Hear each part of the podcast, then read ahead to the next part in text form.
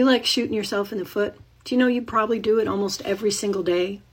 Here's what that would look like.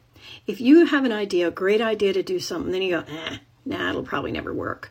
Or somebody suggests, you know, maybe you should go out and see them or talk to them. You go, uh, nah, they'll never see me. That is you shooting yourself in the foot. So I've got a suggestion on how you can get over that because it's a real thing and a lot of people do it.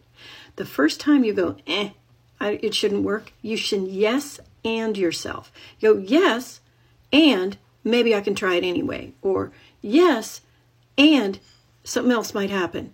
Whatever it takes, just simply say to yourself, yes, that's a possibility, and something else might happen.